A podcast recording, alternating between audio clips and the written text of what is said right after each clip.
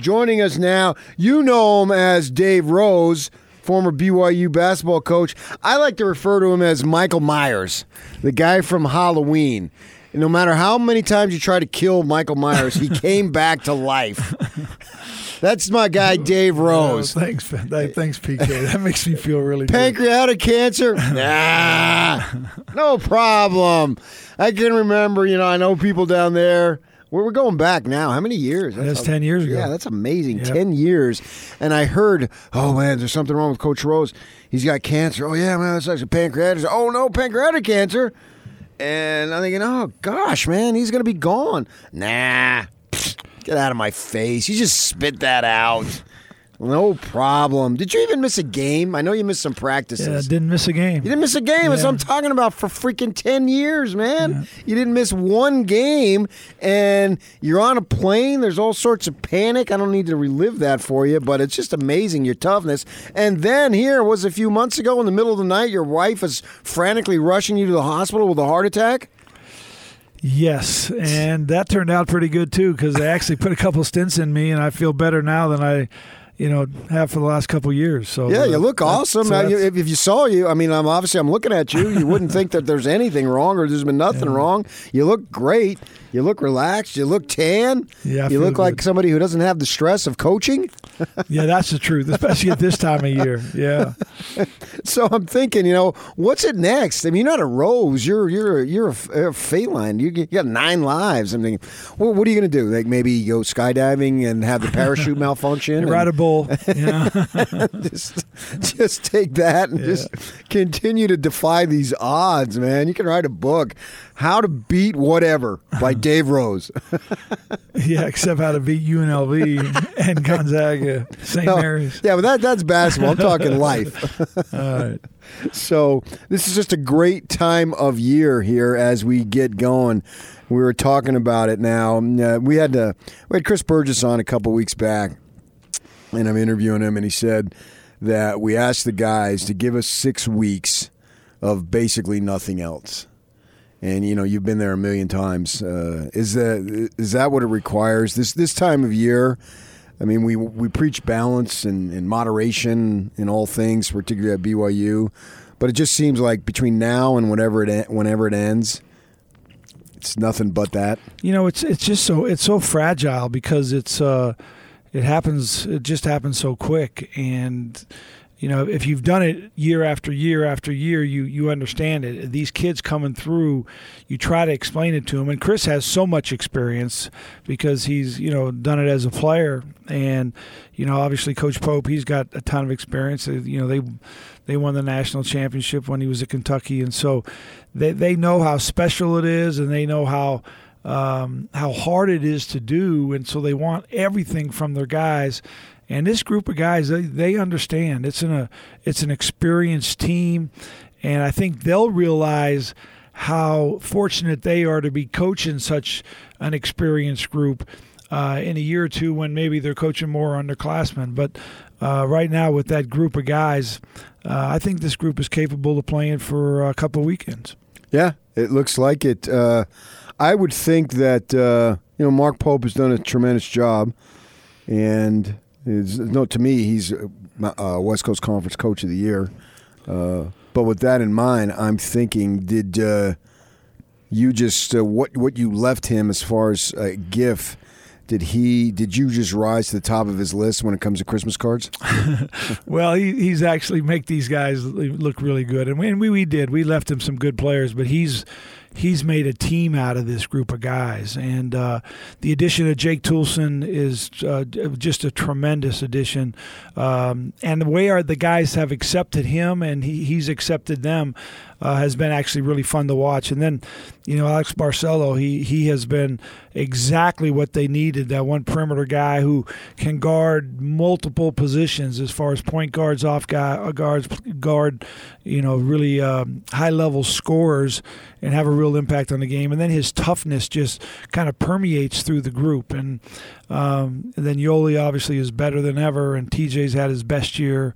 Um, and these, you know, Zach and Dalton, uh, those guys, they've just uh, they, they've accepted their roles and uh, I, I, it's just it's fun to watch how consistent they've been over the years, and they've done, been through so many you know, um, you know challenges, health issues, suspensions, all kinds of different things, and all they've done is just you know rise to the occasion and win games. And I think when you if someone right now would go back and look at the game in Maui against Kansas and watch the first half and really watch it I think teams will get pretty scared, uh, and you'll realize as a fan that this team could um, they could play. They could beat anybody they play because uh, they they played Kansas tough, really tough the first half, and that was without Yoeli. And so it's, it's a dangerous team. It can hit shots and it guards well and can really rebound. So those are things that get get you advance you in that tournament. Yeah, we're talking to Steve Cleveland, and obviously you know him extremely well. And he was talking about uh, you know T.J. Haws really blossoming, and it's fun to see this kid uh, really get to where he needs to be as a player, as a senior. And he was saying we thought one of the things that was imperative for him, speaking of Haws, is to have somebody else to rely on. And you just brought up Barcelo and Haws, and that's two perimeter players, or not Haws, uh, Toolson. So you got Barcelo and Toolson there to take the pressure off of him. Uh, do you? I assume you see that uh, that the the load now is not on TJ Haws the way it had been the last couple years. Especially the scoring load. I mean, his his uh, overall game, you know, uh, his, his is a you know just a his court game. He he needs to be really good at that every night, and he, I think he has been, but uh, over the years. But but he, he had such a, a scoring role put on him um, you know, with just you know he and Yo uh, every night, you know, yeah. trying trying to be those guys. And when one of them was off, uh, you needed to have that third or fourth guy, and it was just hard for us to find that over his first three years. But you bring in a, you know, the conference player of the year out of the Western Athletic Conference, and uh, put him on your team, and he is one of the toughest covers probably in in uh, you know, in the NCAA because he can he, he, can play down in the post. Uh, but what he really can do is is shoot the ball from the perimeter, and, and you know he hit five threes in that game against Gonzaga, and those big guys just could not get out on him.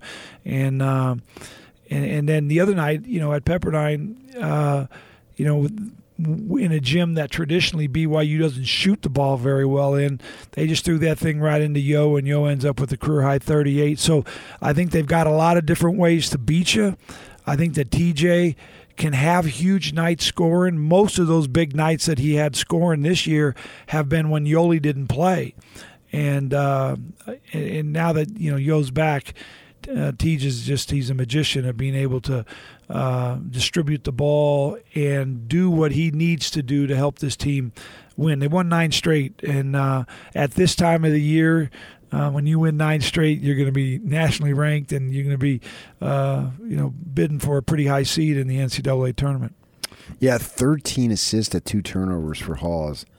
Well, that's just off the charts, man. It's a, it's it's uh, and and then the the scoring night that he had against against Gonzaga, yeah, um, you know, in the Marriott Center on senior night, that was terrific. But his defensive effort, especially the first half, um, you know, he took a couple charges, he got his hands on balls, and just uh, you know deflected it and he's a guy that is just playing with so much confidence that uh, it's fun to watch. It really is. It's really fun to watch. So all those seniors, speaking of that Gonzaga game, I mean, every one of them was brought in the program by you, unless I'm forgetting or misremembering something. Uh, even Toolson was brought in the program by you. We know he went over down the street there for a couple years, but you brought him up from the Phoenix area. I think he went down uh, down in the Gilbert area, yeah, Highland played, High played School. Yeah, played at Highland. Uh, and uh, so you you're you're responsible, and individually, you know, it's been cool to see you at the games because every game they show you sitting there. You know, you and your wife are sitting there, and then they talk about you for a couple a uh, couple seconds there, and and individually though to have those seniors acknowledge you on their own. I don't know that it was orchestrated. I don't know that anybody told them to do that.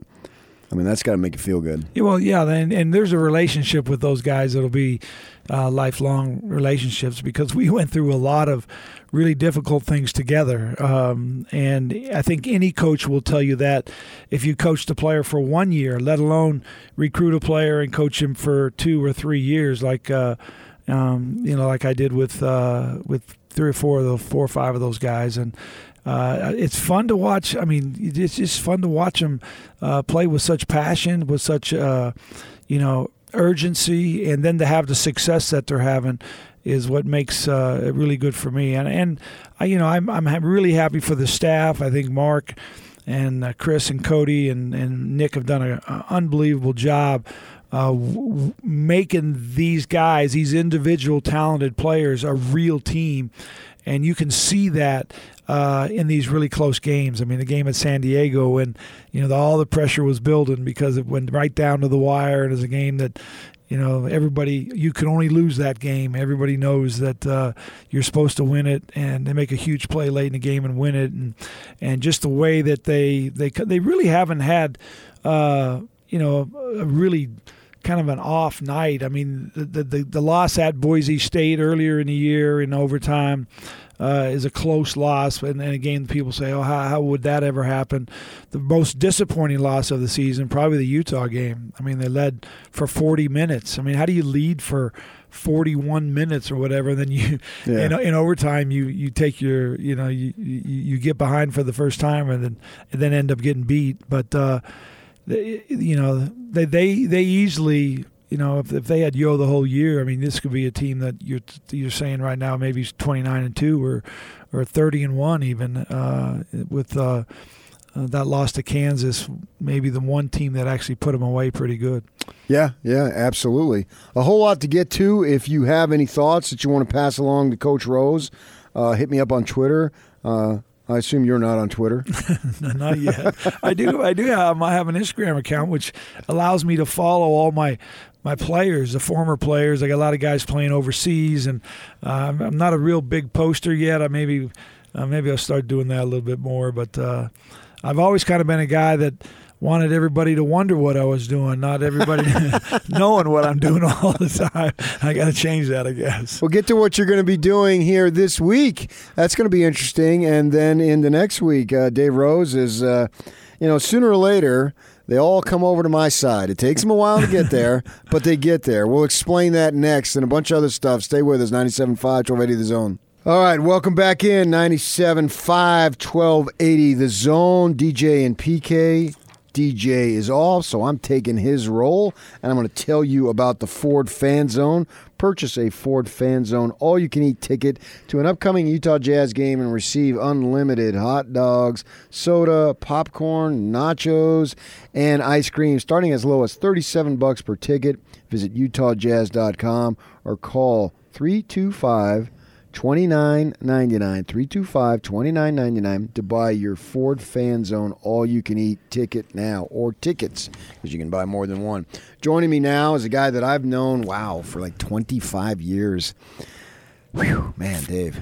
Coach Dave Rose sitting in uh, for the rest of the show. I used to call you when you were at Dixie, find out uh, what's hot in the junior college world. We were just reminiscing about back in the day when you were calling, uh, when you were coaching Dixie about how you find scores of, other, of other games. Unbelievable. see what the standings were, and you'd, you'd have to call on the bus or something to get some scores. You had to stop at the truck stop and then call with a calling card to the other radio announcer in in uh, Price or you know in uh, Rexburg, uh, Twin Falls to find out what their score was, so that for the next 200 miles we could figure out the, the, standings and what place we were in by the time we got back to St. George. Those were the days. Yeah, I used to call you to find out. I'd, I'd call uh, Norm Parrish, coach at Salt Lake yep, Community, right, and so to find out recruiting because I was covering college basketball at that time for the newspaper, and to find out who who was hot in the recruiting world. There was a couple high school coaches that I would get in touch with locally, and then I call you and uh, Norm Parrish to see about the junior college guys, not only at your place, but guys that you uh, played against. We all had guys. That, yeah, that, yeah, exactly. That, that Region yeah. 18 at yeah. the time um, was full of uh, Division One players. Right, exactly. You know? And yeah. uh, it was before all these um, prep schools started. Yeah, right, so, yeah. so if kids had academic issues, they didn't really show up until their senior year, and then they were what were considered non-qualifiers.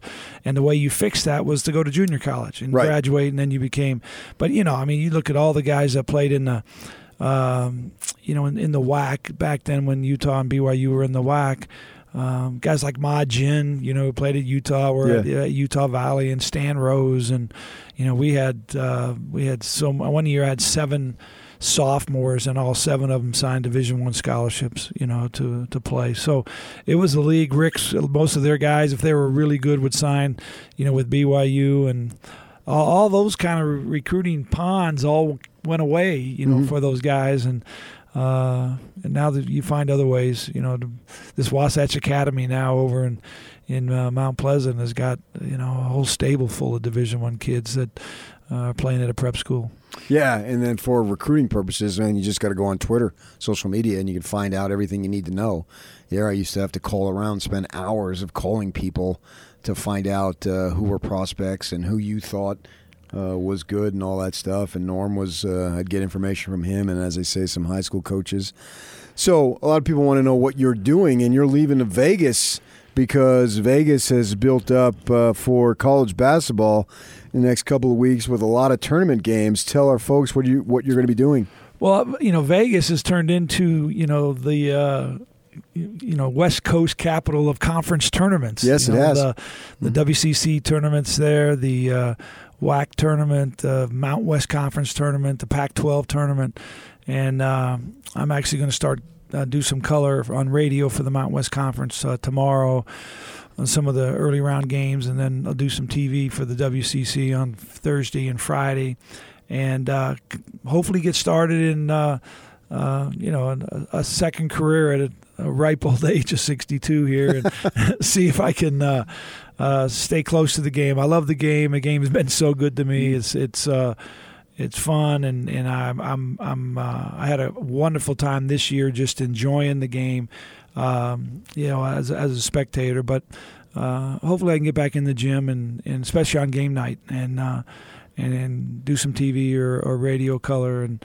Um, it'd be great for me and to you know to keep me going, but I think it uh, also in my 36 years of coaching, I think I got some insight to hopefully make it uh, fun for other people too. Oh yeah, I'm sure you do. It'd be interesting to see what your style is because I always thought that uh, you were a person who could relate well to other people. I always thought that if you and Steve Cleveland, I said this to you, if you could have coached somewhere in the Pac-12, I thought you guys would have killed it because you guys. Uh, just have a, both the two of you have a way of connecting with people and to get parents i'm sure they would have trusted your kids their kids with you. So you you certainly have a, a conversational style that is warm and attracts people to you. In my conversations with you as i said i've known you for 25 years as far as that goes. Do you think your style if we if we have somebody out there uh, you know hubie brown is a real x's and o's guy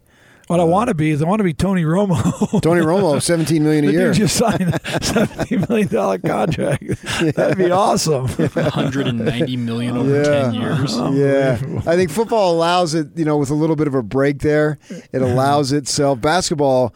You know, you it's pretty quick. Yeah, you only have yeah. 10 seconds or some 30 yeah. 20 seconds if, if tops to make your uh, point. If you're working with with Locke, you don't have that much. You got 0 seconds, man. You got to find a, a, way to get in there. Uh, well, how do you how do you think you you, you be? Will you be Bill Walton who'll be telling us about the uh, national monuments or or Dick Vitale screaming baby? What, what do you think? I'd, I'd, like to take a little bit from all those guys. You know, I, I think that that Walton's his preparation is unbelievable because what he knows about the players. I mean, when he would come in my office, and I mean, he, he'd come in with a a, a, satchel that was from 30 years ago, and he'd be pulling papers out of there and trying to find a pencil. But, but by the time he was done, he had written down everything that he wanted to know about our players and who their parents were and where they grew up and what the dad did for a living. And, and he uses all that, right. you know, in his commentator. I don't think that I'll, I'll be there, but I, I do think that. Uh, um, you know, bringing insight to the kids and to the, the, the, the, student athletes, the players, I think would be fun angle for me. But I also think that, uh, you know, the game, I think everybody understands the game to a certain level. And what I'd like to make the game uh, just seem really uh, easy to follow and, and what coaches are trying to do and what, what players are, are seeing, the frustrations the players have, maybe. Those are things I always felt like one of my real strengths um, as a coach was being able to manage a game. And when kids are in foul trouble, when a kid can play with three fouls, when he can't. I mean, I think all those kind of nuances in the game will be fun for uh, the people to understand maybe what the coaches are thinking and going through. And uh, so somewhere in, in, a mix, I still haven't found the style of, of, of Dick Vitale that maybe I take from.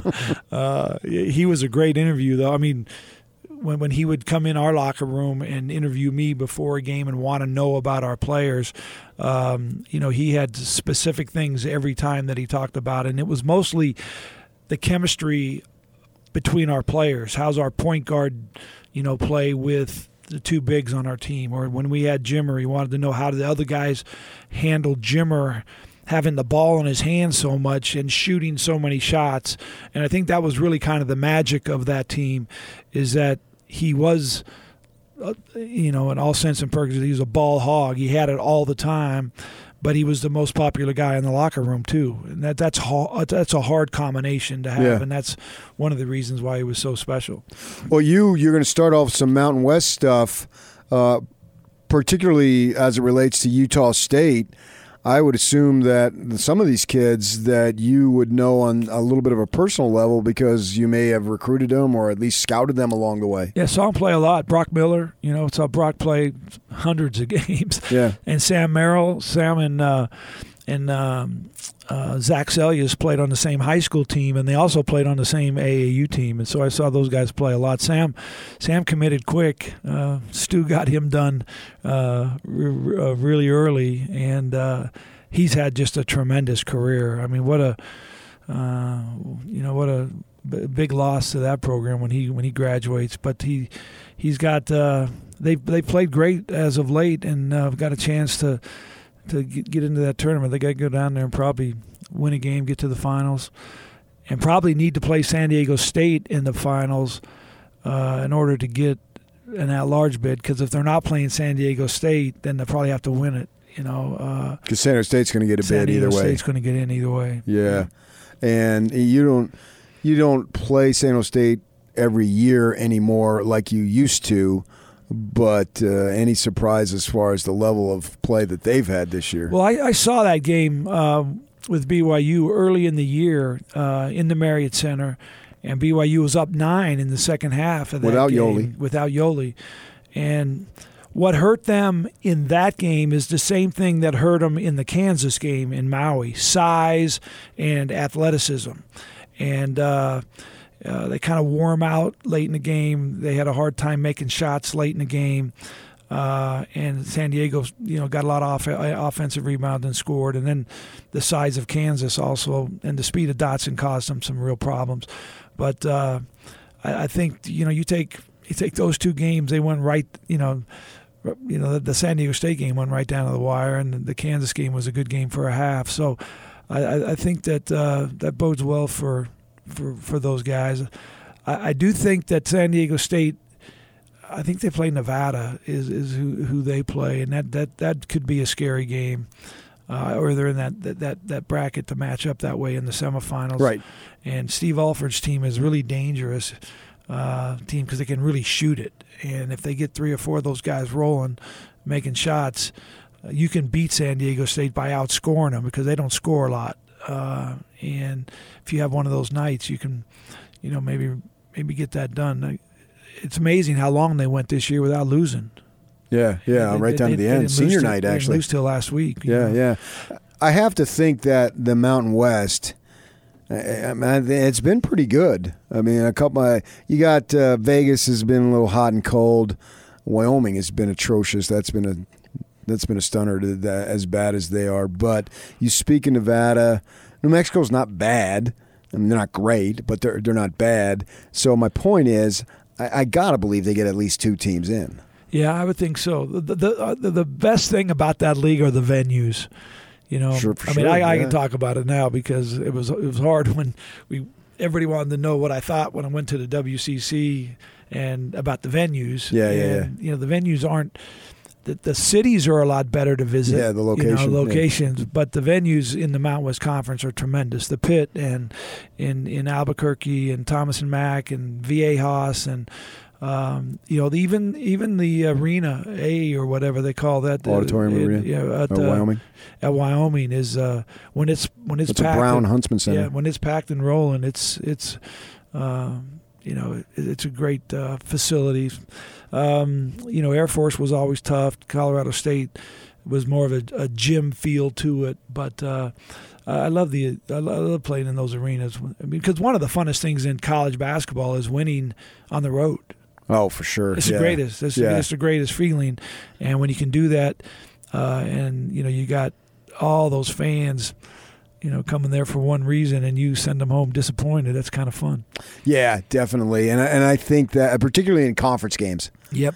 Uh, because I've always felt, and Steve Cleveland drummed this into my head in the years that I covered him, which was. Uh, uh, actually, I think it was all of his years that he was there, that uh, conference games, it, they take on a different meaning, and their conference road wins are so hard to come by because they know down to guys who don't even get in the game, they know every strength and weakness about them. Could you address that as far as because we saw Utah didn't win a conference road game? Yeah, well, that, that's what's uh, you know that's what's so exciting about. Uh, uh, college basketball is is the fact that uh, you know there the, the, the, there is a real advantage to the home team, and you saw Wake Forest the other night beat Duke. who Yeah. scored 113 points on their home floor, and it's a team that's you know not considered to be a tournament team at all, not even close.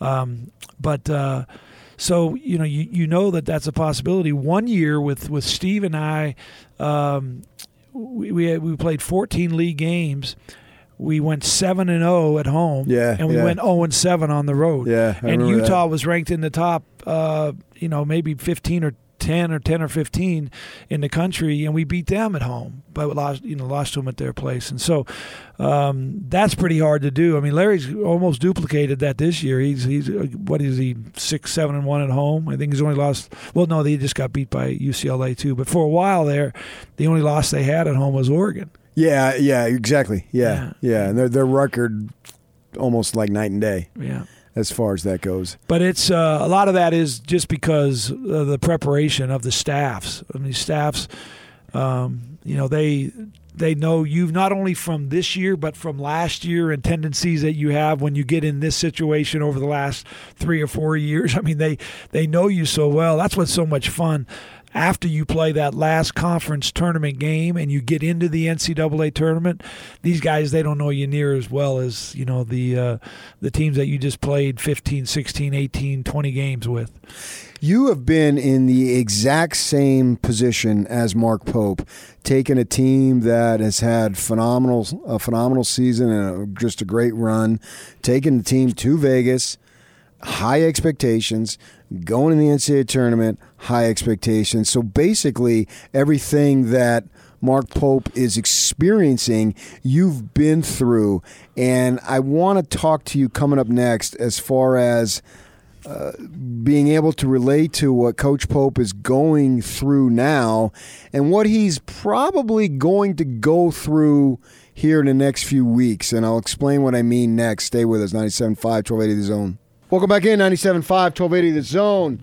Tomorrow, Wednesday, we give away tickets. How about you listen this Wednesday for your chance to win tickets to the Goo Goo, Doll, Goo Goo Dolls? Goo Goo Dolls are hitting the road this summer with special guests Lifehouse and Forest Blakk and on the Miracle Pill Summer Tour. Don't miss your chance to experience it live on Tuesday, July 28th at USANA Amphitheater. Tickets are now on sale. Purchase your tickets at livenation.com and you can listen tomorrow for that opportunity. I'm going to have Tim LaComb, one of your former assistants and he of the uh, Impressions will be in. And he probably knows the name of all the Goo Goo Dolls too. Yes, he's a big time uh, he's a big musician. rocker. yeah, and he's got a band going on. He's got a big birthday coming up in May. Yes, he does. That uh, I'm looking forward to. That's the voice of former BYU coach Dave Rose, uh, who's now.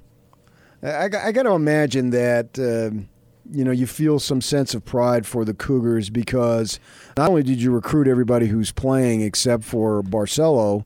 I don't know. Maybe you recruited him out of high school, but because uh, he's from the Phoenix area too. But everybody else, you literally brought into the program, and you brought Mark Pope into the program. What was he?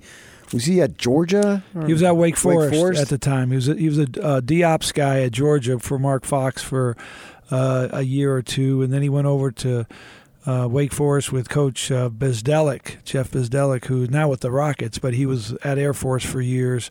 Uh, was the head coach at Yeah, Wake. sure, sure, yeah, yeah. and uh, and Little uh, crusty dude. Yeah, really defensive guy. I think I think he does all the defense for for Houston, and most people say they don't play any defense, but uh, it is a, uh, a when when when Jeff actually left um, for 10, 12 games last year.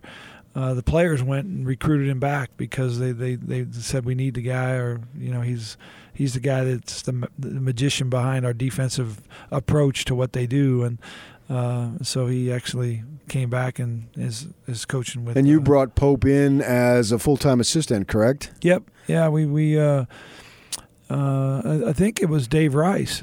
Um, Oh, he took Dave Dave's spot. Dave left uh, to take the UNLV head job, Uh-huh. and then uh, we had Mark. Had Mark for four years, and he he took the the, the got the Utah Valley job.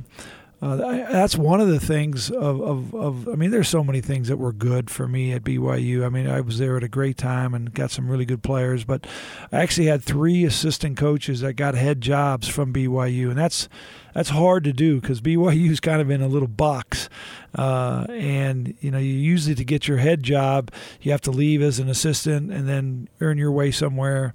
Um, but the Dave Rice, Mark Pope, and Heath Schroyer all got all three got uh, Division One head jobs uh, from BYU, and I, I thought that was a, uh, a a real credit to those guys, and they were you know great assistants for me, that's for sure. What's interesting is that sometimes they hire quote unquote BYU guys, but not always. I mean, I don't think Bronco Mendenhall was a BYU guy. He was a former assistant, but you know he wasn't a BYU guy, and Steve Cleveland wasn't a BYU guy. And sure enough, both those guys leave. Now you weren't a BYU guy yourself. Everybody knows you played at the University of Utah or uh, Houston. I mean, with um, Olajuwon and Drexler in that game with Thurl. I mean, that's legendary. Everybody understands that, and you chose to stay and retire at the job, and you had opportunities to leave. I mean, they were. I don't know if folks know, but you know, I certainly knew that you were offered other jobs. There's no doubt about it, multiple times, and you evaluated the situations, and uh, you obviously you turned them down, and you stayed your coaching career and finished it up there. I don't know, maybe you'll get back into it, but for now, anyway, you're uh, you retired at BYU. Mark Pope is not a BYU guy. And really, nobody on his staff is is a BYU guy. They all, they all turned BYU down. Yeah, it's funny. that's the funny because I, thing, rec- yeah. I recruited Nick Robinson, and he ended up at Stanford. He was from Missouri. I recruited Chris Burgess. You know, we just barely got there. You know, and he had already already signed, so I didn't really recruit him. But I, I, I talked to his dad a lot about the process to try to gather information about how BYU had recruited sure him. Ken. Yeah. And then, uh, well, when he, he transferred, he didn't transfer to BYU. yeah, and then Mark, um, you know, he, uh, he he had Tony Ingle had expressed interest in him, but Mark had no interest in BYU at the time. At least that's the way he explained it to me. And I used to always tell Mark, I said, "Hey, if you were coming out of Washington, out of S- Seattle now." With uh, with our staff and what we've done, we'd we'd have got you to come to BYU. but anyways, we we got him uh, uh, to come be an assistant coach, and now he's the head coach. And I, am sure you know with this nice run that he's put together, it won't be long until he'll be faced with that same situation. You know, what am I going to do? You know, am I going to uh, stay or am I going to you know take off and tried somewhere else. I, I, know he would probably take the University of Kentucky job, his alma mater, if if that came up. But uh, uh, I think that, that that's Calipari's job for life. You know. Yeah, yeah, yeah. So he's still in his fifties, isn't he? So that's probably not going to come up for a while. But so with that in mind, uh, you know, you face that situation. If he were to come to you and say, "Hey," you know, fill in the school blank, whatever, whatever school's out there, who knows? Uh, I got, I got a good thing here but you know this opportunity here no honor code more money uh, maybe a higher profile conference although that's why i think it's really cool to see san jose state and dayton and these big east teams that are really good. They're not in these football conferences uh, and they're doing really well and uh, Gonzaga, Mark Few, has just built a national power and international power when you talk about all the foreign guys that he's been able to get. So certainly you can win at a higher level, at a very high level anyway. But you got this, and you've been in that same boat. What are you telling him? Well, you know he he's uh, he's early in his BYU career, and so I think that's that'll play uh, a little bit into it um, as far as the fact that that he's got guys that are committed, that are coming, that you know he probably really wants to coach.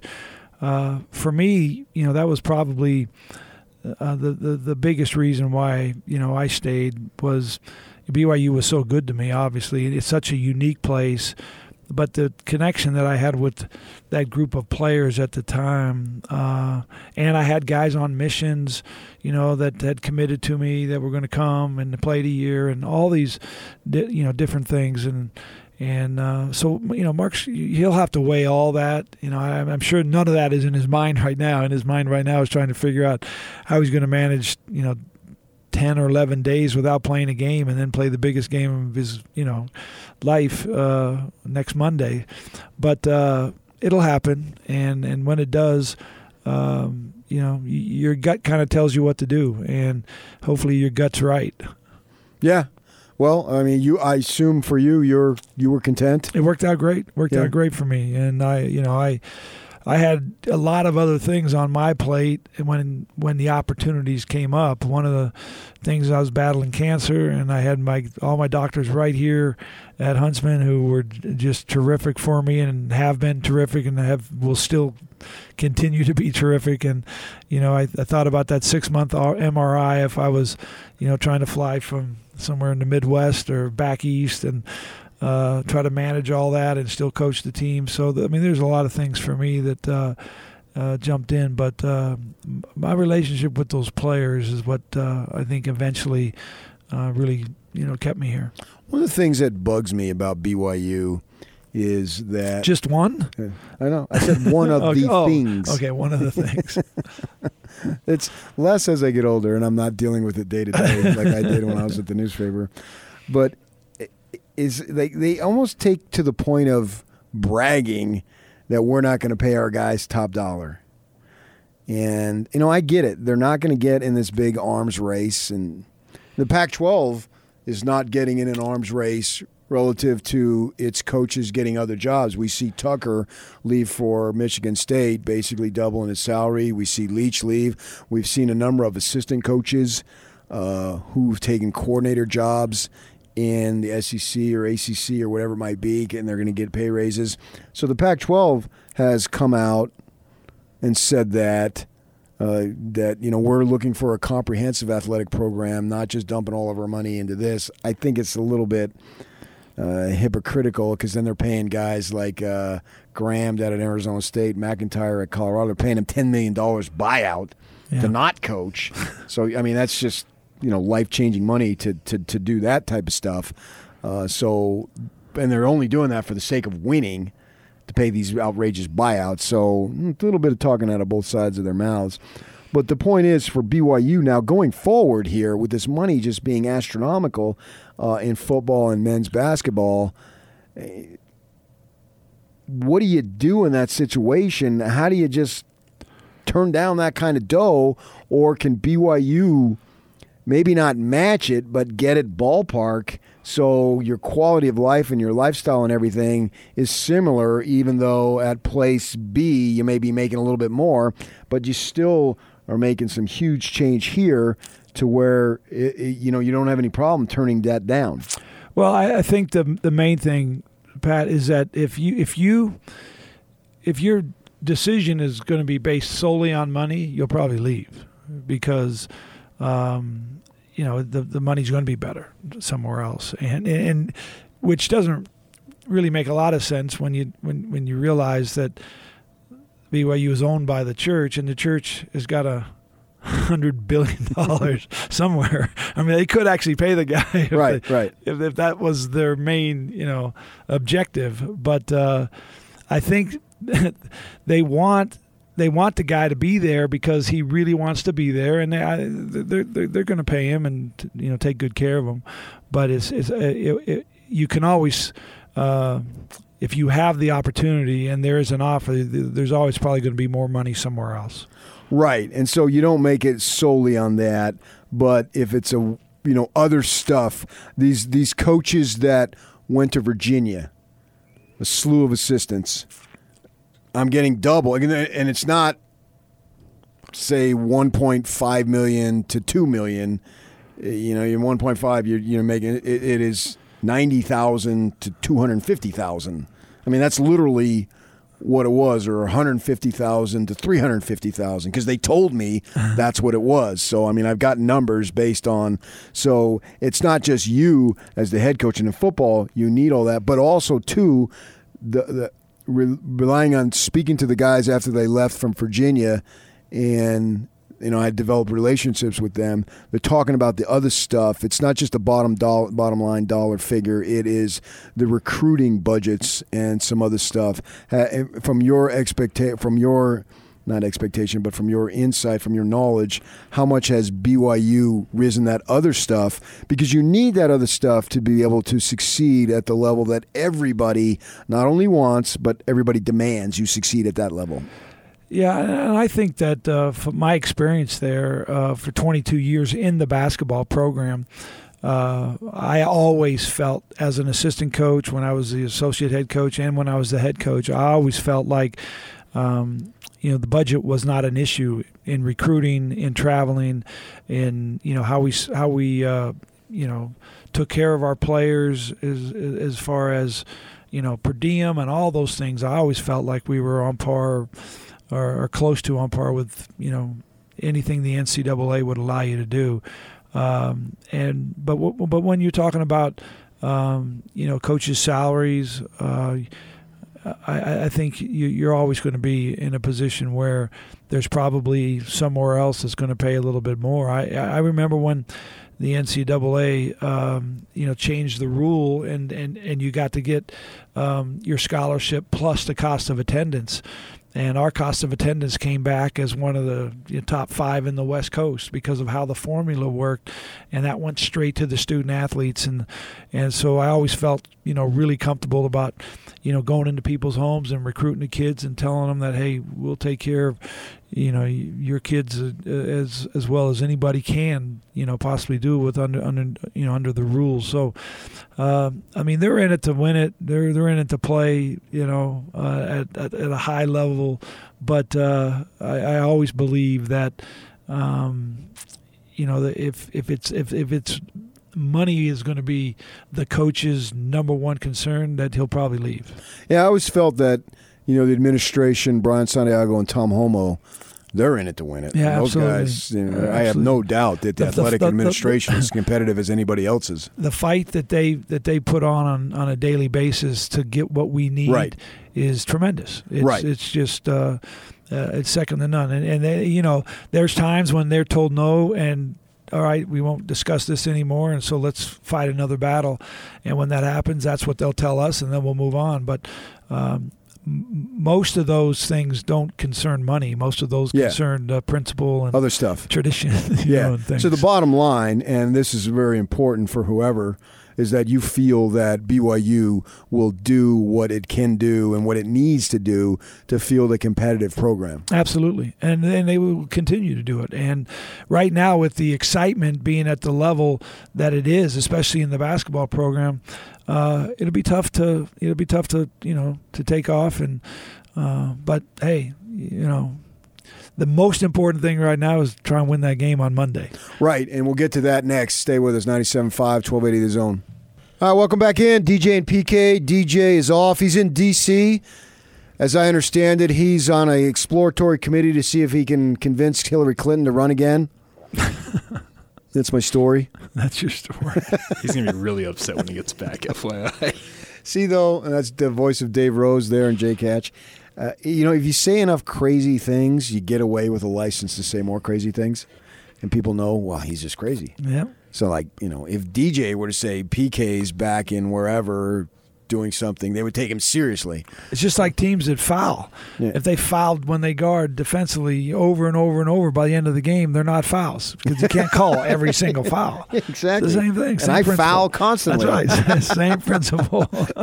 by the end of the night, it's not a foul. yeah. So I get away with saying stuff that others can't. The same same type of thing. So you're talking about for BYU, you know, the, the obviously the focus, and this is this is funky because they're going to play like one game in two weeks, right down in the end of February and March. And that's not the normal schedule. You know, it's just unusual.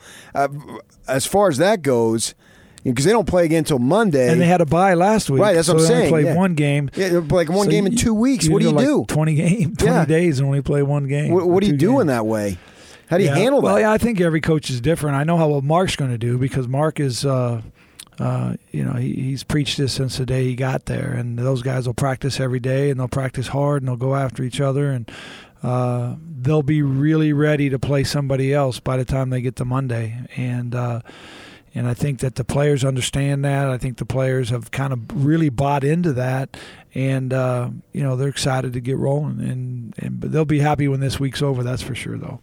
You think? Uh, I think anyway. I'm get your thought on it. That the West Coast is a three bid league. Yeah, absolutely. I really do. I think that uh, um, you know St. Mary's is going to have to win their Saturday game and get to the semifinals.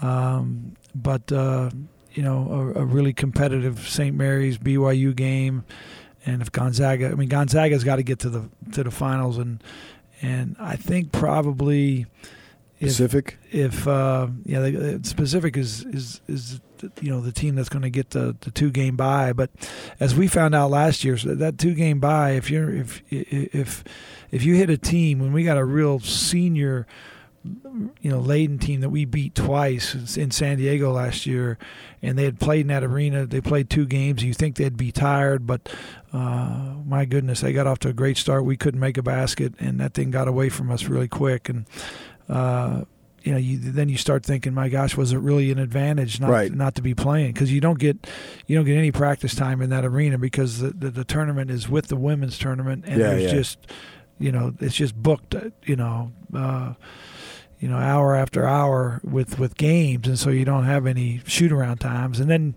you know, the Sunday the Sunday deal uh, will be tough for them because that's the day that they're going to have time to go in and practice, and uh, they probably won't.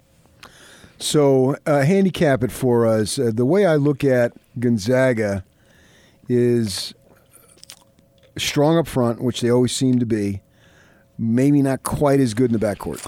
Yeah, I, I- don't think. I mean, and you think the, you know that to try to compare their front line with you know Hachimura and Brandon Clarke and you know Two Ronnie, NBA guys. Ronny Turiaf and I mean the guys that they've had for Yeah. years and years.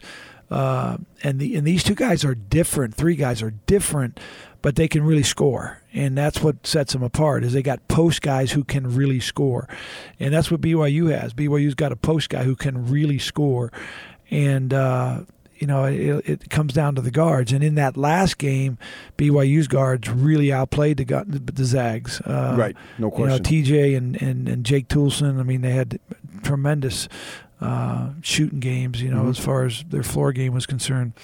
Um, but but the, the size of Gonzaga's guards could cause, you know, BYU some problems if uh, if they're not really making shots. Um, I think Gonzaga. This will sound really crazy, but I think Gonzaga will be an easier game to play for BYU because it's up and down and back and forth, and Gonzaga plays like BYU likes to play. The St. Mary's game is going to be tougher because they're going to just crank that thing down and really limit the possessions. Um, especially after playing a game on a Saturday, uh, they they're not going to want to run up and down that court, you know, 115 times, 120 times as far as possessions are concerned. So, I think they'll really slow it down, and and that that just makes you know your execution that much more important. Mm-hmm. Do you know if Mark Pope and his staff has developed the same animosity that everybody else has for Randy Bennett? You know what? That that's an interesting question coming from a, a media guy. that you think all the coaches hate the one guy? You know? People tell me stuff. what can I tell you? there you are know, rumors out there. I've been around. I will tell you this: Rand, Randy has been as as as good to me uh, as any coach in the business. Uh, I was, wasn't even in the league when, you know, I was diagnosed with cancer, and he, he sent me immediately a, a text and and text me, you know, about every four or five months, you know, for the rest of my life. I mean, I still get texts from him asking me how I'm doing. When he was in town, when they played, he he sent me a text. Uh, but when Randy's in in uh, and I've heard all the rumors about you know the crusty attitude that he has, and when he gets in uh, in coaches meetings in the off season, oh my gosh, he's got the whole room, you know, that's after him. So uh, he, he, definitely has St. Mary's view of everything uh, as his number one priority, and he doesn't really care about the rest of the schools. That's for sure. He makes it known. Where do you see? Uh, you know, Gonzaga's gone to the top. They've been to the Final Four. Uh, do you where do you, how far do you see them potentially going this year? The same? Yeah, it's it's probably it's it comes down and, coach would say this all the time, but when when you've been through it and done it and you've been knocked out the first round and then you've had a nice little run in it, you realize that matchups are so important in that thing, you know, and the seed's important, but the matchup is probably even more sure, important, yeah. you know, and.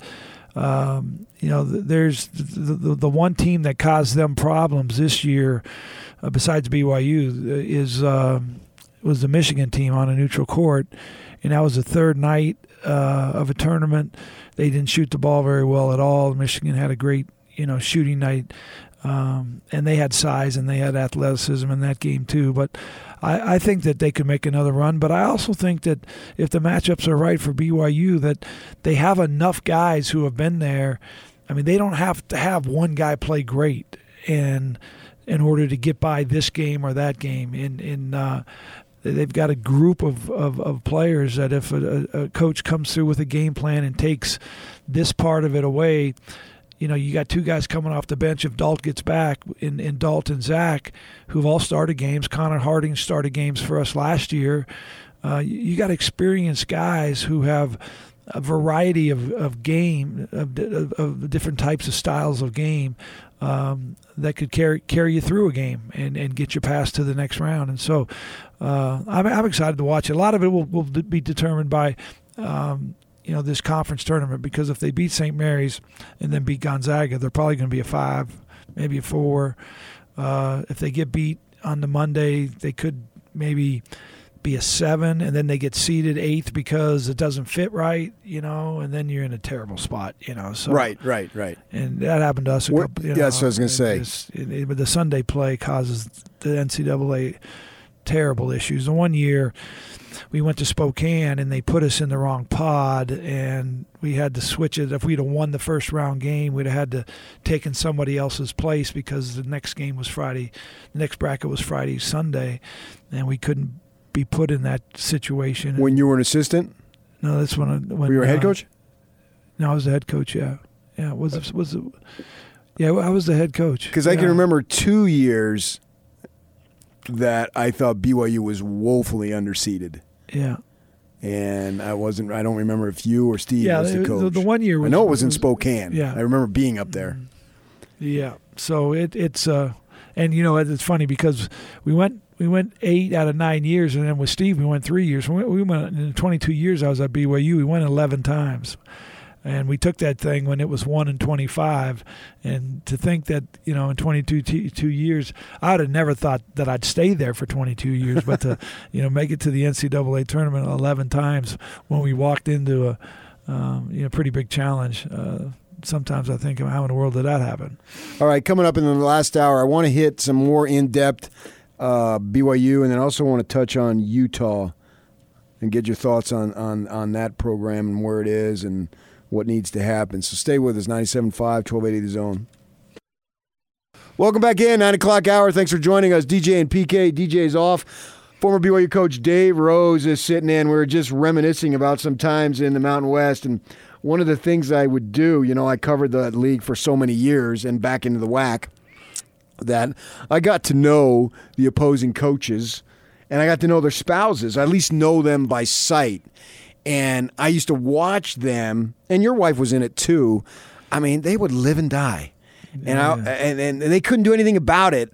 And if they're winning, they're beaming, and if they're losing, their face is so long. I mean, the pressure on the wives sometimes is greater than the guys who are in the middle of the action. Yeah, and it's it's. Uh, I mean, we, I take a trip every year for the last ten years, Cheryl and I, with uh, other coaches um, with uh, with Nike, and we've we've gone all different places, and and it's amazing to sit and get to know other coaches and their wives, and to listen to their you know their lives, and it's the one thing we're really pretty healthy. We we other people realize that there's other you know families that are going ex- through the same Yeah, thing yeah, you know exactly. and it, it's happening the same way in their situation and you know all the different uh, you know uh, j- just you know traditions that they have and you know all, all, all the but the the one thing that's pretty common is that uh, it's uh, it's it's pretty tough on everybody when you get beat and Yeah. it doesn't go away until you win again that's Right, for sure exactly. you know? As far as this BYU basketball team, I, I want to ask you just straight up: Did you think Yoeli was going to be this good? You know, I, I when when Yoeli decided to come back, um, you know, after he had made a, a real commitment, you know, to, to, to kind of, you know, test the waters and eh, with the NBA. And one of those things, one thing that's really difficult about that is once, once you decide if, that you're going to leave, I mean, the, the NBA teams won't really mess. They don't want to spend much time with you if you tell them, "Oh, I'm just testing the water." If they're just testing the water, most of them are going to tell you to go back, just go back and mm-hmm. and play. They want to know if you're all the way in. Then hey, we'll you know do our due due diligence Yeah. and we'll bring you in and see what's going on. But when when when he found out, you know, that it wasn't going to work the way he wanted it to work and wanted to, you know, wanted to come back, I really felt like he could be the most dominant player in the league. Uh, just because of the experience that he had and how he had progressed from his freshman year to his sophomore year and his sophomore year to his junior year. And he's actually proven that. I mean, he I, I think he is um, the most versatile, most dominant, you know, low post scorer um, in the league. And uh, I think they'll probably come out with those awards today. You know, that, that that's another thing that is kind of interesting at this period of time when you're not playing games and you're waiting. Is you know the, these kids are all going to get either awarded or snubbed. You know Yeah, from yeah, the yeah. award. You know, and as a coach, you kind of you know have to play. Uh, you know the you got to play to every individual situation and if a kid should have been an all league player and he's not an all league player then you got to make sure he knows what you think about him and vice versa but um, I, I think that uh, the 38 point performance the other night at uh, at Pepperdine, you know, the, the games that we won in Pepperdine, we were beat there a few times, but the games we won, we we always had a low post player. I remember Brandon Davies had a huge game in there for us. Eric Mika had a huge game uh, in there for us. We traditionally don't shoot the ball very well in there, and uh, and Yoeli Bear, you know, they, he, he did a tremendous job the other night to get a big win for him. And then Jake Toolson, I think, obviously has been a real difference maker. Uh, the thing that surprised me, you know, I saw him as a freshman, and then I'm not watching UVU that much. And I knew he was a shooter. You look at the stats, and he's you know shooting 46 percent, whatever it was from three. So he comes in to do that, and that's not a big surprise. But I've been impressed with his ability to go down low and get some buckets and use his body, use his size to his advantage. It just seems like where he was a few years back to where he is now, his mental toughness has just improved tremendously. It, it, it, really is. He wants the big shot. He wants the moment, and uh, and a lot of it, you know, is because he's been so successful in the moment. Uh, in the last you know two or three years. And with the the, the thing that I, I thought when they, they brought Jake in, I thought it would really really help balance the team. Uh, but I just didn't know how it would fit, you know, because I know, you know, Jake's personality, and he, he he really he wants the ball in his hands. He wants the ball in his hands a lot, and um, you know, how would the other guys deal with that? But Mark's done a great job of managing that, and I think with a lot of the. Uh, you know, the, as far as them being consistent in winning games, they haven't had consistent lineups. And uh, TJ and Jake, I think, have been the two that have really adjusted really well to when Yoeli's in and Yoeli's out.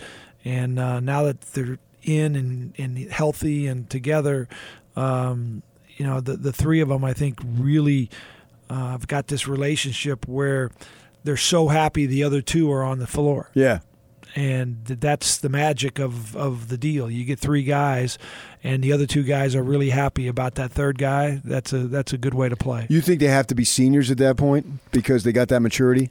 I, I think that upperclassmen uh, feel that way. Um, when I was in junior college.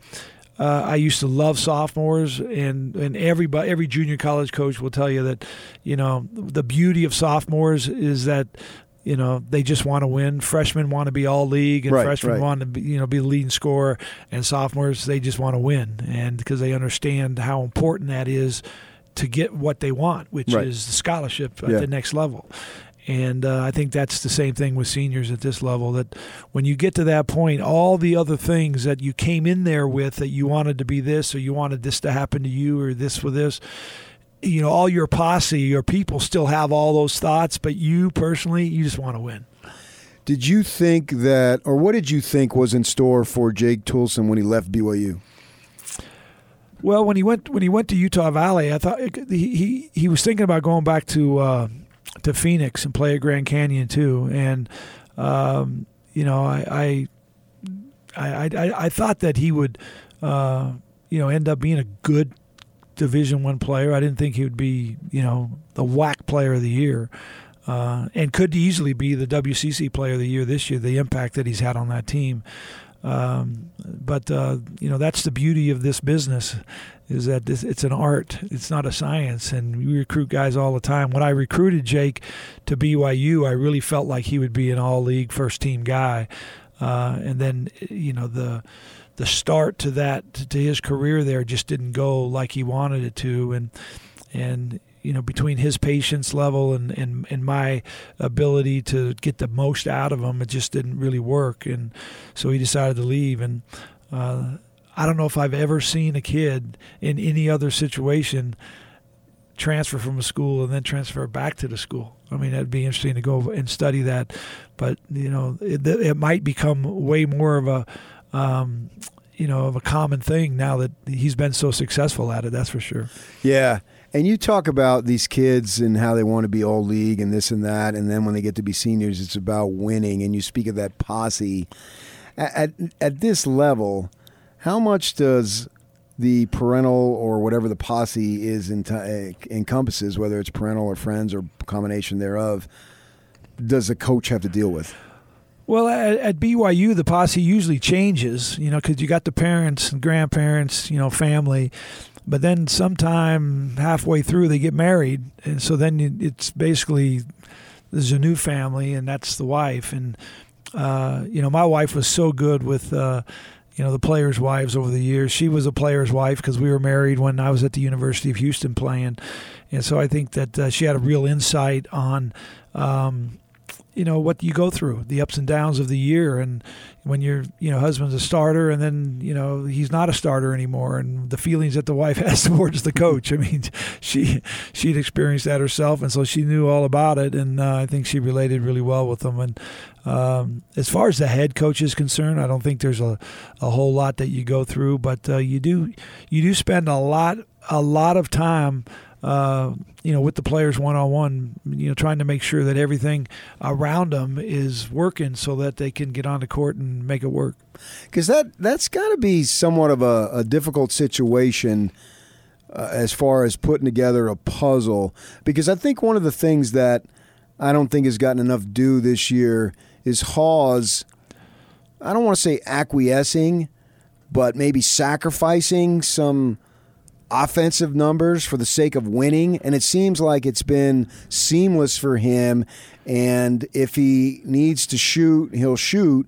But if it's setting up Yoeli or letting Jake get down low or Barcelo on the wing or the other two, whatever those other three guys and Harding and Seljaas and Nixon, it just seems like everybody is getting apart. Even go back to you spoke about Jimmer, how it was unusual, the ball hog, but yet he was the most popular guy in the uh, gym. Uh, if you look at, there was hundred percent of publicity being given to your team.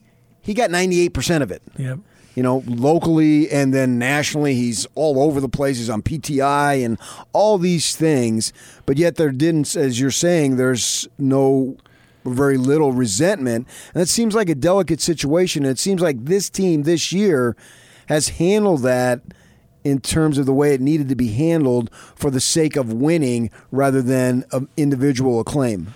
And I think a lot of that has come obviously from their staff. I think that, uh, like I said, Mark's done a tremendous job with uh, with Chris and and uh, Nick and, and Cody. Those guys, the time that they've spent with those uh, players and getting them to buy into to you know uh, what's happening right now. But I, I do think that you're taking a group of guys that are in a perfect spot when you got Zach and Dalt and Yoeli and uh, and TJ who have come to BYU with huge expectations and huge uh, plans of their own, and three years later, then none of them had been to the NCAA tournament. Right. I mean, Dalton, Dalton uh, is the only one I think that went before his mission, and so they got one thing in mind, and we're not going to leave here without getting that. And uh, Mark's really played, you know, has, has used that um, to his advantage, and those guys have really bought into it because that's isn't that a hard thing to accomplish? Because you don't read that in a book.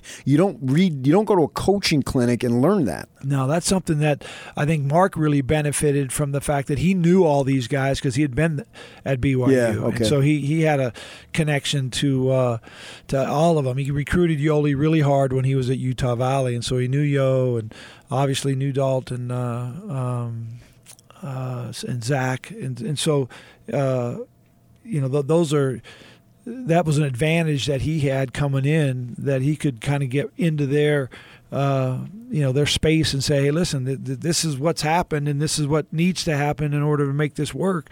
And uh, so far so good. Yeah no question about that. And that's why I think he should be runaway coach of the year. Because we understand all the all the ins and outs of what's been going on. When you look at the league overall I think Damon Stoudemire is going to have a really good chance of becoming because they were picked to finish whatever, and, yeah. and now they finished this, and BYU was picked to finish second, and they're going to finish second, you know. Uh-huh. And so, uh, when it comes down, those votes are probably all well, they are all in because they came in on Sunday, and they'll, they'll probably be announced today or tomorrow. Uh, yeah, I would not be surprised at all uh, if Mark Pope was was the coach of the year or if Mark Few was the coach of the year because they won the league, and sometimes the coach will just whoever wins the league they'll put. And look what Fewy did. Look what he replaced. You know, I mean, Brandon Clarke leaves, and you know, Hachimura leaves, and those guys both leave early, and uh, you know he punches in a couple other guys, and he's number you know the number one team in the country for six weeks or whatever it was. I mean, and we just get used to that, like oh well, that's what he does all the time, you know. But when you when you actually think about the the, the, job and who you're going to cast your vote for. There might be co-coach of the year. Uh, maybe the thing got split in half. We'll see. Yeah, Gonzaga, the consistency of the program. What has he been there? Twenty two years. It's unbelievable. And every year he's, he's gone? been there. T- yeah, as, as the head coach, but he's been there like twenty nine years. I'll Yeah. tell you, funny. And I think I might, might have said this before, but like when we. Uh, when when we recruited Jesse Wade uh, and you know he left Gonzaga and, and, was back out on the market was going to go somewhere and we brought him in. And so I sat down with him and I just asked him about his Gonzaga experience and you know what had happened and what are some of the reasons he's interested in being here at BYU and he says well you know coach I was the only married player at Gonzaga and I think it'd be nice for my wife to you know be on a team where these there's a couple married players. And uh, I, I, said, well, wasn't there anybody else that was married up at Gonzaga? And he says, well, no. The, the, like the second week I was there, I, I, I, was supposed to be at a team deal, and it was a Sunday, and I was with my wife. We were, went somewhere, and and so he called, called me in his office, and he he said, all right, Jesse, you need to understand. I mean, and Jesse goes, what are you talking about? Well, we have to decide how this is going to work right now. What team are you on? Are you on your wife's team or are you on Gonzaga's team? And he goes, well, I, I just thought that, that it was, you know, a Sunday and, and we could, you know, and, and, and Jesse goes, well, what do you do with your other players that are married in the past? Um, I've never had a player that's been married. in 29 years against he never had one Not player one, that married. Huh? One year we had seven. so that's a little different. the BYU way. get married. Opens up a lot of opportunities and prevents a few problems if you get my drift. All right, speaking of problems, I want to get your thought on Utah, what needs to happen up there and what has happened because I don't think it's unique to Utah, but nevertheless, it is something that has been an issue. So stay with us, 97.5, 1280 The Zone. Okay, thanks for listening to today. Finishing up the last half hour of the show, former BYU coach Dave Rose joining me. DJ's off. He'll be back on Thursday. Uh, Tim LaComb, who does our jazz pre, half, and post, uh, and does a nasty Rick Majerus impression, among others. He'll be sitting in tomorrow. Your former assistant. You two are you two are joined at the hip, man. Yeah, Tim's a, a great, great guy, but even better friend. Yeah, and he he thinks the same of you. He's spoken highly of you. Uh, Utah situation. We know what they did, and it's somewhat of a curse because you, you see that in places. You know, UNLV's had to deal with it for years. UCLA's had to deal with it when they had such enormous success, and you don't match that success the people who were there then and who are there now, like, okay, what you know, what's going on here? And we know that uh, Larry Larry faced the same situation you guys faced. What were you in '97 when he took over this job? Uh, it was at the bottom, and both programs, Larry and his staff, and Steve Cleveland and you, did phenomenal jobs building that thing in a relatively short amount of time and getting them in the NCAAs pretty quick from where you were because you guys were awful and now he's slumping again. And you know he doesn't have any veterans whatsoever, and it is a product to some degree of players leaving and what you call them the program players that and I thought you did an excellent job and we're seeing it this year. These are your program players. Seljaas and Nixon, these guys are seniors and making massive contributions off the bench.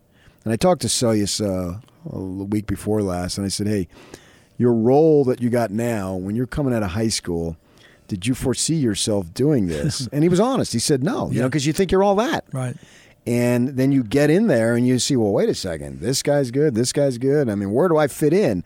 All of a sudden, here, I'm not going to be this first round draft choice, and I'm not all that, but I can make a valuable contribution. And Larry doesn't have that. Um, uh, what do you think needs to happen because Utah at its core, football is huge now, but I still think Utah at its core is a basketball school and they've been so good for so many years. Going back 50, 60, 70 years, they've been really good. And now, you know, they're going to they're 6 and 11 in the conference. Obviously, it's just not good. Well, I'll tell you the first thing is that uh, and you'll hear this all the time and and you know fans will say that coaches use it as an excuse or whatever, but it's just the truth. You need to get old and you need to stay old. And that's the difficult thing in college basketball now um, to stay old. I, I, will, I will tell you this that in my experience, 36 years uh, of coaching high school, junior college, and Division One basketball, the challenge of taking a, uh, a program that's in a tough spot and moving it forward is a lot easier than the challenge of once you've moved it to a level to Uh-huh. keep it there. Yeah. Okay. It's much more difficult because there's so many there's just so many personalities and so many moving parts that you have to control and most of it now is your players and trying to keep your players there. I mean, it used to be that that it was kind of a scarlet letter for a player to transfer. If you had a transfer next to the, this guy's got an issue or a problem, we got 900 of these kids transferring now every year, and so it's it's like okay, if things aren't going right, then the options are let's go somewhere else and they're going to make it even easier it's going to pass eventually that Yeah. kids are going to get one free pass you right, know right. Right. Gotcha. yeah, that you get to uh, if you're eligible, academically eligible, and you're in good standing with the school, that you can transfer one time and not have to sit out. And more kids are gonna you're gonna try it, and and um, you know if, if if you look at a lot of the real high end players, they've gone to two or three high schools, you know, and played on two or three different AAU teams. And so it's part of the game. And so if you're going to lose your players um, after a year or two or three, then you have to find a way to replace them with experienced players.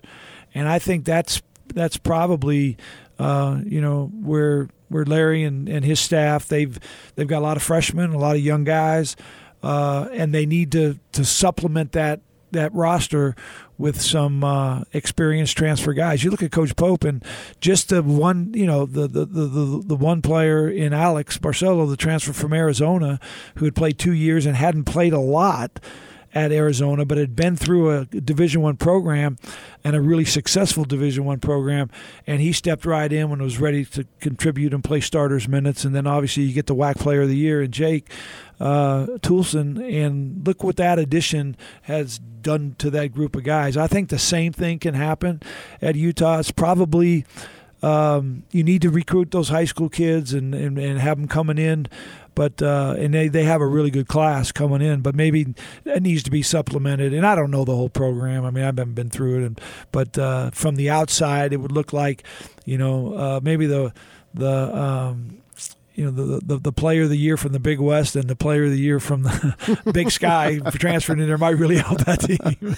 yeah, because you know they're talking about being young, but then they're talking about this great recruiting class, and okay, so these young guys couldn't get you over the top, but you got this great recruiting class, but now those guys they're going to be just as young as these guys, so it becomes a perpetual cycle. Yeah, and how do you get out of it? It, it's hard. You got you got to you got to get a couple older guys to come, and maybe it's grad, you know, senior transfers, and uh, you you remember they had a, a little point guard up there, I think from Long Beach State They a couple did. years Yeah, yeah, ago. yeah. My goodness, he came in and really stepped up and Right. and took them to uh, you know good places, and so I, I think that. Uh, uh, they- they're they're just a player or two, uh, an experienced player or two, and and and you know fans want to know well what what does what does an experienced guy you know do that that maybe a talented guy can't do well just look around the NCAA right now and and where they are all the teams and the upsets the top 10 teams that are being beat by unranked teams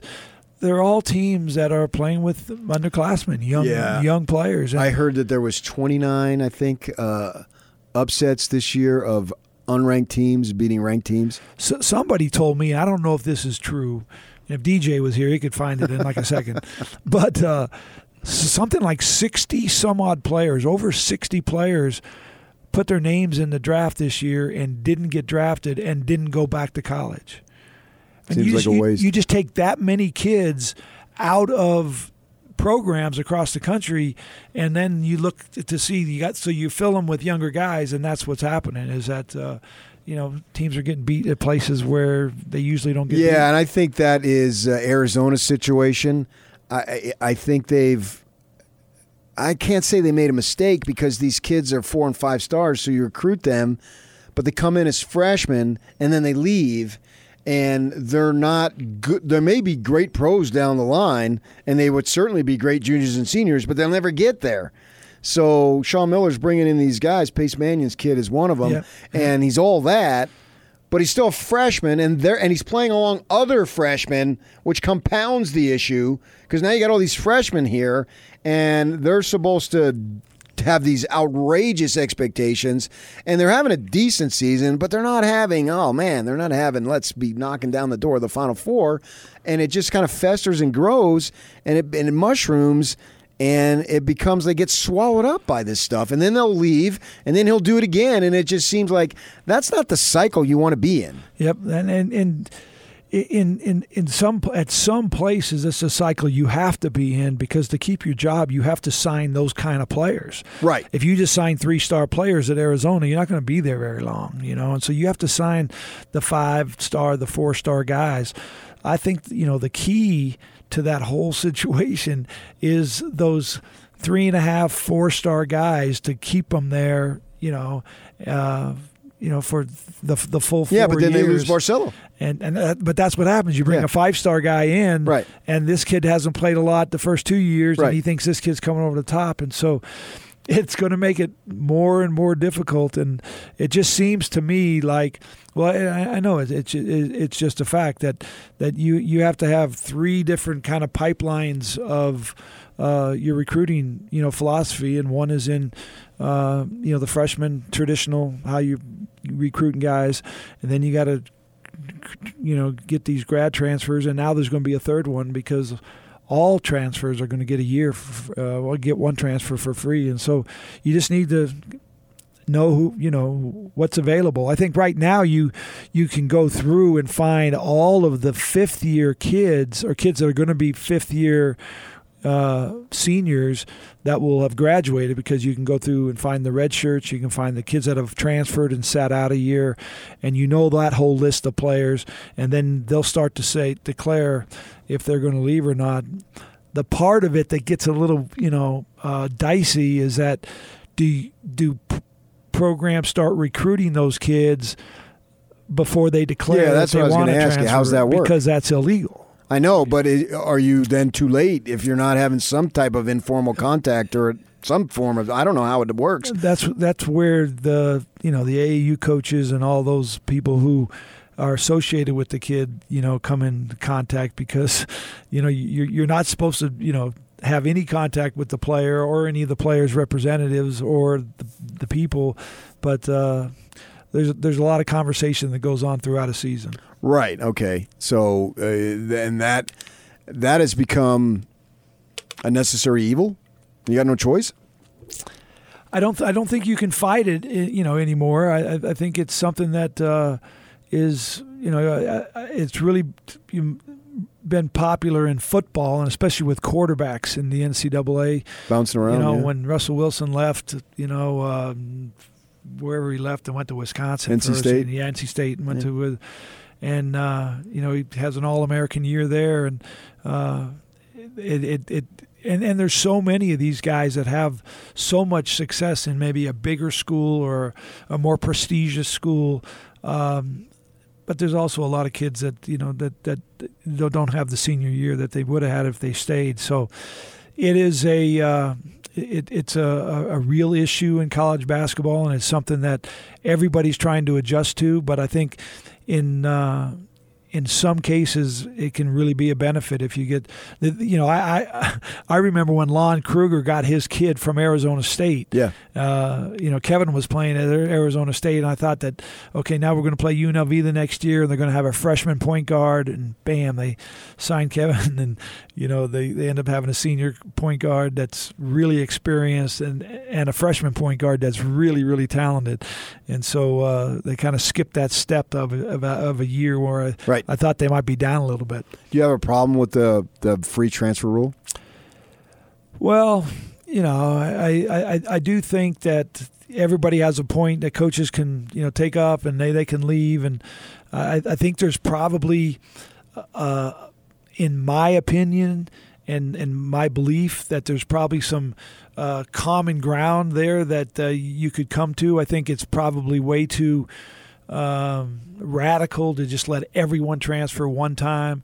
And it's probably, you know, way too strict to not let a kid transfer when his coach leaves. You know, there's probably somewhere in that area there should be uh, an adjustment made, but but I think we're going to go straight to the fact that all these kids get one time transfer. All right, we'll close up the show. Stay with us. 97.5, 1280 The Zone. All right, closing up the show with former BYU coach Dave Rose. Still crazy to see it. I've accepted it, but it was hard, man. You were there for so long to uh, to think of you. I'm seeing mortality in my face when I look at you. Like, Wait a second, I mean, you're not coaching anymore. I mean, uh, you know, it took a while for Jerry's the Jerry Sloan thing too. When somebody's been there that long. Well, it was it was a fun. It was fun. It was a great run, and um, you know, I I, I have uh, another cancer scan in April because I have them every six months, Right. And uh, I, I I got a pretty good feeling that this April scan, my April scans were always when my numbers were really skewed. My April scans probably going to be a lot better this year than it's been. So you know you're you're 62, and we saw Beilein get in at 66. Uh, you think you're done?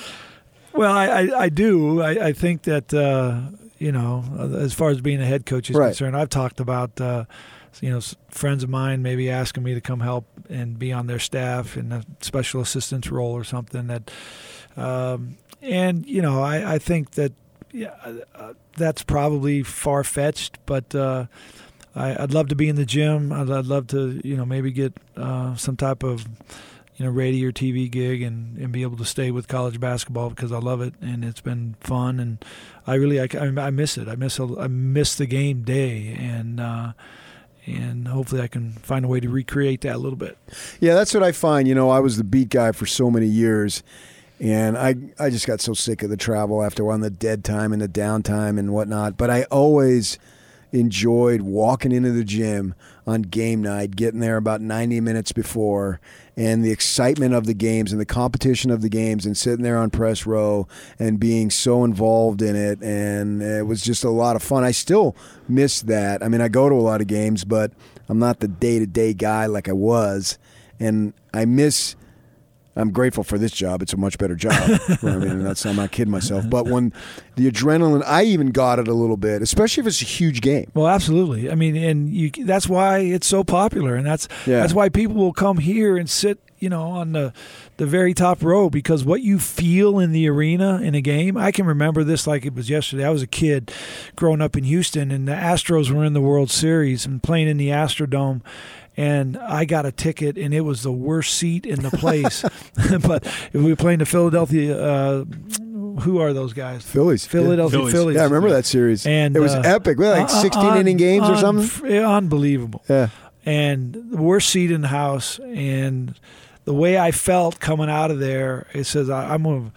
Uh, you know, I'm going to go to the arena whenever I can to watch a game because there's nothing like it. There's nothing, and at least, and it doesn't affect everybody that way. It's kind of like going to Broadway plays with some people. You go to the Broadway play, and they come out of there and they want to go to every play the rest of the trip Yeah. that you're there because they just had some experience while they were there. That's what happened to me when I come into the arena. I just love it. Yeah, I agree with that. And then particularly this month for me, I always enjoyed my most favorite of all the things. My most favorite was going to Vegas and being there for the Mountain West slash WAC tournament. Even the women I enjoyed. I know you you had to watch your daughter played, but I enjoyed the women Yeah. playing because everybody was diving. There was nothing left in the tank. Once you got in that one and done situation, and I can remember walking up the tunnel in Thomas and Mack, and there you were because you were there as a coach and you were there as a dad. Yeah. And so you had to do both roles. And I can remember walking up because we would cover the women's games, and I was I came out of the tunnel, and there you are. Your daughter was in your arms, Yeah. and they must have lost. And yeah, they, they won one, but they did lose. Yeah. yeah. and so you had to be, and you were always sitting in front Yeah. row. You'd see over there. Yeah. So you you were when you were in Vegas. I mean, you were you had no time to sleep because you were coaching and dadding, so to speak. and uh, I always enjoyed it. I always thought it was so much fun.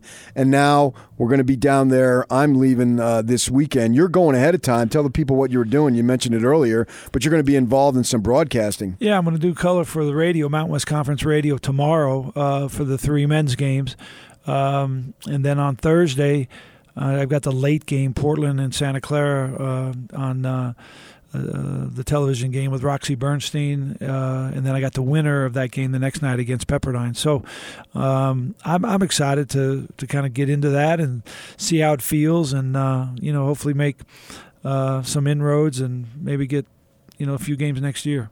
And then the year after that, pretty much uh, scoot over Jay Bilas. yeah, I think those guys are safe. yeah, I think they're safe. I think what I really like to do is call uh, Major League Baseball. I'd like to be the color guy for Major League Baseball. okay, well, you can uh, tell some stories. That might there. be a little bit optimistic. I played junior college baseball. I, know you did. I played at Dixie, so yeah, you know maybe didn't you? Have, you had an opportunity? Was it the story you you were considering maybe professional baseball? Yeah, yeah. I actually had some scouts call me um, after my freshman year at Dixie, and I'd put my my mission papers in, and they asked me if if I was drafted in that June draft, if I would go play single A or whatever. And uh, I was scheduled to leave in July, and so I, I told them it'd be a little bit tough. Um, and I had quite a few coaches tell me that I probably ought to defer my mission and see how this single A thing works. but uh, well, I ended up going to Manchester, England for a couple years. Got to be a uh, Manchester United fan, and that's kind of carried me through for a while. And and then you came back. Came did back. you did you play ball when you came yeah, back? Came back, played at Dixie, and I was actually going to play at Houston after the NCAA tournament, but we played Villanova in Charlotte, and in that game I hurt really hurt my knee and ended up having knee surgery and missed the whole next year. But that was the end of my baseball career. Oh, okay. And, and, then I came back and played the following year, my senior year, when when we played for the national championship. Yeah, there you go. Well, you're off to Vegas now, and uh, we'll check you out. I'm going to uh, see your uh, radio work, and uh, maybe I'll see you down in Vegas. And thanks for coming in. All right. Well, thanks for having me.